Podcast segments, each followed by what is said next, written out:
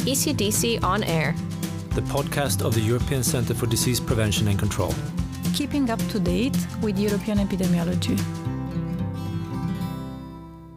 Hello, and welcome to this podcast. My name is Catherine, and today I am your host for this new episode of ECDC On Air, the podcast of the European Centre for Disease Prevention and Control, which is recorded from our headquarters in Stockholm, Sweden.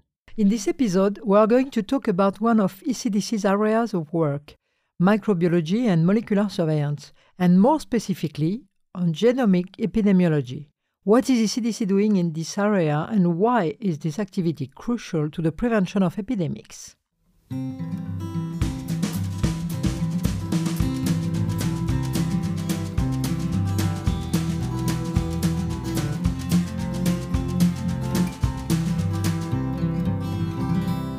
With us today, we have Theresa Enkirch, who works at ECDC as microbiology expert. Good morning, Theresa. Good morning. Nice to have you here. Can you tell us more about yourself? What is your background? Yeah, so I'm um, a virologist and epidemiologist by training, and I was born in Germany, where I also grew up. Then I worked in research of on respiratory viruses in Germany and Singapore for five years, and then moved to Sweden for the EUPHEM fellowship program. Then, after finishing the EUPHEM program, I continued to work at the Swedish Public Health Agency for three more years, where I was responsible for the molecular surveillance of respiratory viruses and also hepatitis A virus. And then, two and a half years ago, I joined ECDC. Okay, and then what brought you to work in this field? Because you seem to have a, a, lot of experience. Yeah, so I was always fascinated by viruses and how such tiny things can actually cause such a devastation. They are super clever. They are genetically very simple organisms, but they can pack a lot of information into a tiny genome, and uh, which then allows them to effectively spread within the host cells and also to transmit to other organisms. And then in 2015, I actually worked for several weeks in a mobile laboratory in Guinea in West Africa um, to support the diagnostics for the ongoing Ebola outbreak at that time. And this was the point where I decided to leave research and that I would like to use my virology knowledge more for the purpose of public health. Because I think it's just more applied than research. And um, yeah, so I wanted to change. I applied for the EUPHEM program and I did a master in epidemiology. And here I am now. How interesting, and it's true. Viruses are tiny organisms that can cause devastating diseases. Exactly, yeah. Can you tell us what is molecular surveillance? Molecular surveillance is the systematic monitoring and analysis of genetic or molecular composition from pathogens, for example, viruses, bacteria, parasites, and it basically aims to understand the genetic characteristics and the ch- changes of these pathogens over time. So you can use it to identify variants, for example. Um, you can use it to understand the genetic diversity within a population, and it also provides important data for tracking the evolution of pathogens. Okay, and what are ECDC projects in this area? So, the microbiology team here at ECDC is involved in several projects related to molecular surveillance. So, one of them is the EU EEA laboratory capacity surveys. Those are also called EU LabCap survey. They assess on a biennial basis the key public health microbiology capabilities and capacities for EU surveillance, including the molecular surveillance, and also for epidemic preparedness. That actually helps then the policymakers to identify possible areas for action, so uh, identify gaps where there's need to improve, and also it helps to evaluate the impact of capacity strengthening activities. Can you give us an example? So, there are several projects um, where the ECDC microbiology team is working on, and uh, especially the pandemic a few years ago triggered a lot of EU investments for strengthening rapid detection and monitoring of the SARS CoV 2 variants. So, for example, we have at ECDC a sequencing service um, for countries to support outbreak investigations. Countries can basically send samples to a contractor and then they get the sequence of these organisms and that helps then the countries to monitor the variants in their country and to support outbreak investigations. But of course the sequencing contract is not a long-term solution. It was just a short-term solution at that time. So there are also long term solution projects, and one of the big projects was the whole genome sequencing infrastructure support under the HERA incubator and the EU4Health initiative. You are saying that there is a big project that will allow member states to have the capacities in their countries to do genome sequencing. So, countries received money in the form of grants to set up their laboratories and to enhance their infrastructure for whole genome sequencing. For example, the countries could buy high throughput equipment for diagnostics or enhance and buy new sequencing platforms and so on. However, um, a critical bottleneck here to perform molecular surveillance and to use all these highly developed techniques was actually the lack of trained staff. So we received feedback from several countries that they have all the shiny equipment now, but they don't have enough staff to use the shiny equipment. Because of this, we actually initiated a training program in genomic epidemiology and public health bioinformatics. May I ask you to tell us what is genomic epidemiology? So, genomic epidemiology is basically a subset of molecular surveillance with a specific emphasis on the epidemiological context and its applications in disease control and prevention. So, it's a very interdisciplinary field. Um, so, it combines not only epidemiology, the study of how diseases spread and uh, impact populations, but also um, it combines it with genomics, which then involves the analysis of an organism's genetic material, such as DNA or RNA, through sequencing. What is the use of genomic epidemiology?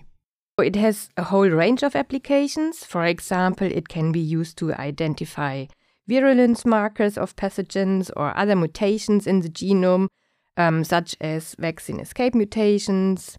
It can also be used to track transmission patterns of pathogens um, to identify the source of an outbreak, to track new variants, and also including those with potential implications for transmission or severity, or it can also help identify vaccine resistance mutations.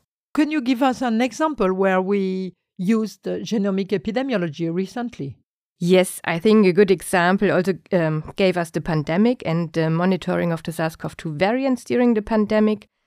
So, to know which variants actually develop and how they spread in a population, genomic epidemiology is very crucial. So, for example, if a country detects a new variant by sequencing from a patient samples, then the countries can report that variant and its sequence. And then here at ECDC, we look at the spread of that variant um, within Europe so we check who else reported the sequence, and then we also check certain mutations that might increase the severity or increase the transmission. What is the goal of this training? So, the goal of this training um, was to support the countries in building up their capacity in genomic epidemiology and also bioinformatics for public health. Countries should increase their capacity to respond to the COVID 19 pandemic but also to increase the capacity for the genomic epidemiology of other diseases. Then another goal was also to increase the interdisciplinary collaboration between the bioinformaticians, the epidemiologists, and the microbiologists within a country. Let me stop you there. Could you explain what bioinformatics is? Yes, so bioinformatics is an interdisciplinary field that combines not only biology but um, also computer sciences and information technologies in all in order to manage and analyze and interpret biological data especially the sequencing data. And um, sequencing and here whole genome sequencing in particular creates a huge amount of data which can't be handled manually anymore. So um, it requires specific skills um, to manage all these data, high technologies and automatization processes, and this is something bioinformatics deals with. This is based on algorithm, I guess. Exactly, on algorithms, statistical methods, and huge databases to process and analyze all these large amounts of biological data. So, who is this training for? This training is for professionals working in the public health institutions who already have a background in computational biology or in bioinformatics and who would like to learn more, but also for professionals working in the public health institutions who do not have a specific background in bioinformatics. So, for example, microbiologists, epidemiologists, or other professions, and um, for those people who would like to learn more. What kind of background is needed to attend the training? So it really depends on the course and the activity of um, the GenEpiBioTrain and which you would like to attend. So if you already have a background in bioinformatics, and then you can attend a more advanced course. But if you don't know anything about bioinformatics and you want to become a bioinformatician, then we have also beginner courses. At the end of the course, will they get a certificate in bioinformatics? Well, no, the training is not that long. We have several activities, but um, all these activities are not enough to make a full bioinformaticians. But it provides you with very good basics, and um, then you can build up on that. The whole training program is for four years, but different training activities are, of course, shorter. So we have um, one day courses, um, but we also have three day courses or two week courses. So the most intensive course is actually the beginner's course, where you have a two week course plus an exchange visit to another public health institute, plus a three day face to face course. As I mentioned before, two weeks are not enough to make a bioinformatician, so several activities are necessary, um, which actually build on each other to get a good training. So, why does ECDC do molecular surveillance? This field has become increasingly important. Um, I think the pandemic showed that. Molecular surveillance is super important to understand infectious disease outbreaks, to track transmission patterns, and also to inform public health interventions. Sequencing played an important role to track the variants during the pandemic and to keep an eye on their spread and also to identify the new acquired mutations of the viruses and the different variants which might lead to increased severity or transmission. You mean that before the pandemic there was no genomic surveillance? It was, but I think it became more weight during the pandemic. Okay. Does it take time and how long? Yes, indeed. So it takes some time. Imagine you have to first identify the case, then you take a sample from that case, then you send that sample to the laboratory, um, which is then performing the respective diagnostics, which also can take some time. Then, before you sequence the sample, and depending on the pathogen, you might need to cultivate or culture um, the pathogen, which also takes some time because you need enough material basically for sequencing. So, this is why you need to grow some of the pathogens. And then the sequencing process itself takes some time, and then the data, of course, need to be analyzed and interpreted and um, also to be reported. So, not long ago, this process actually took several weeks, but nowadays, due to the new developments in technologies, which were maybe also like a little bit enhanced during the pandemic, um, the turnaround time for these processes in some laboratories decreased a lot and is, can be within five days, which is really impressive. Yes, it is impressive. How do member states use molecular surveillance, including genomic epidemiology? Does it have an impact on decision making at the national level? Yes, so the member states they use molecular surveillance, including genomic epidemiology, for example, to track the SARS-CoV-2 variants, as I mentioned before, but also to track the circulating influenza viruses and other pathogens, and especially regarding SARS CoV 2 and influenza virus. So it's very important to know what is circulating because this information is needed then to decide, for example, about the composition of the new vaccines for the next seasons, and which are then adapted accordingly to what is circulating. Molecular surveillance on the national or international level can also support finding sources of outbreaks which might then lead to the decision to remove the suspected food item, for example, from the market, which could have caused the outbreak. But it can also be used to identify certain virulence markers in circulating pathogens, which then might lead to enhanced public health measures, for example, mask wearings. And here, ECDC's role is to coordinate this data collection on genomic surveillance in the countries so each member state is basically doing their own surveillance, but then ECDC combines the data and um, combines this information, and this information is then used to make the respective public health decisions. I see. As a European citizen, does this have an impact on my daily life? Yes, so this whole genomic surveillance actually ensures that we have an adapted influenza vaccine for every influenza season which then at, least partially protects against the flu and it also supports outbreak investigations. It can speed up an outbreak investigation um, to detect the source of the outbreak And then, if you know the source, you might be able to remove it. It can also help to identify if there are more than one food item responsible for an outbreak. For example, you have a number of cases, and then you see that half of the number of cases has a different sequence than the other half. Then this gives you a hint that there are actually two sources of the outbreak. What is CDC added value in doing genomic epidemiology? As I mentioned, genomic epidemiology is important to support outbreak investigations, but also to track transmission of pathogens. And here, ECDC is collecting the data and communicating with all the member states.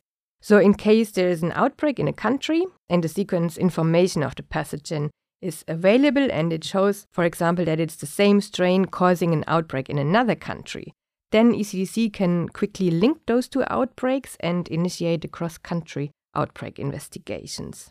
And also by offering the training in genomic epidemiology, ECDC supports the lab and the whole genome sequencing capacity building activities, which might actually be particularly important for the smaller countries who do not necessarily have the resources or the sufficiently trained staff.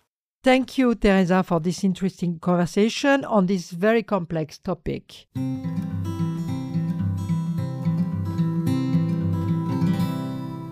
We hope you have enjoyed this podcast on molecular surveillance and genomic epidemiology.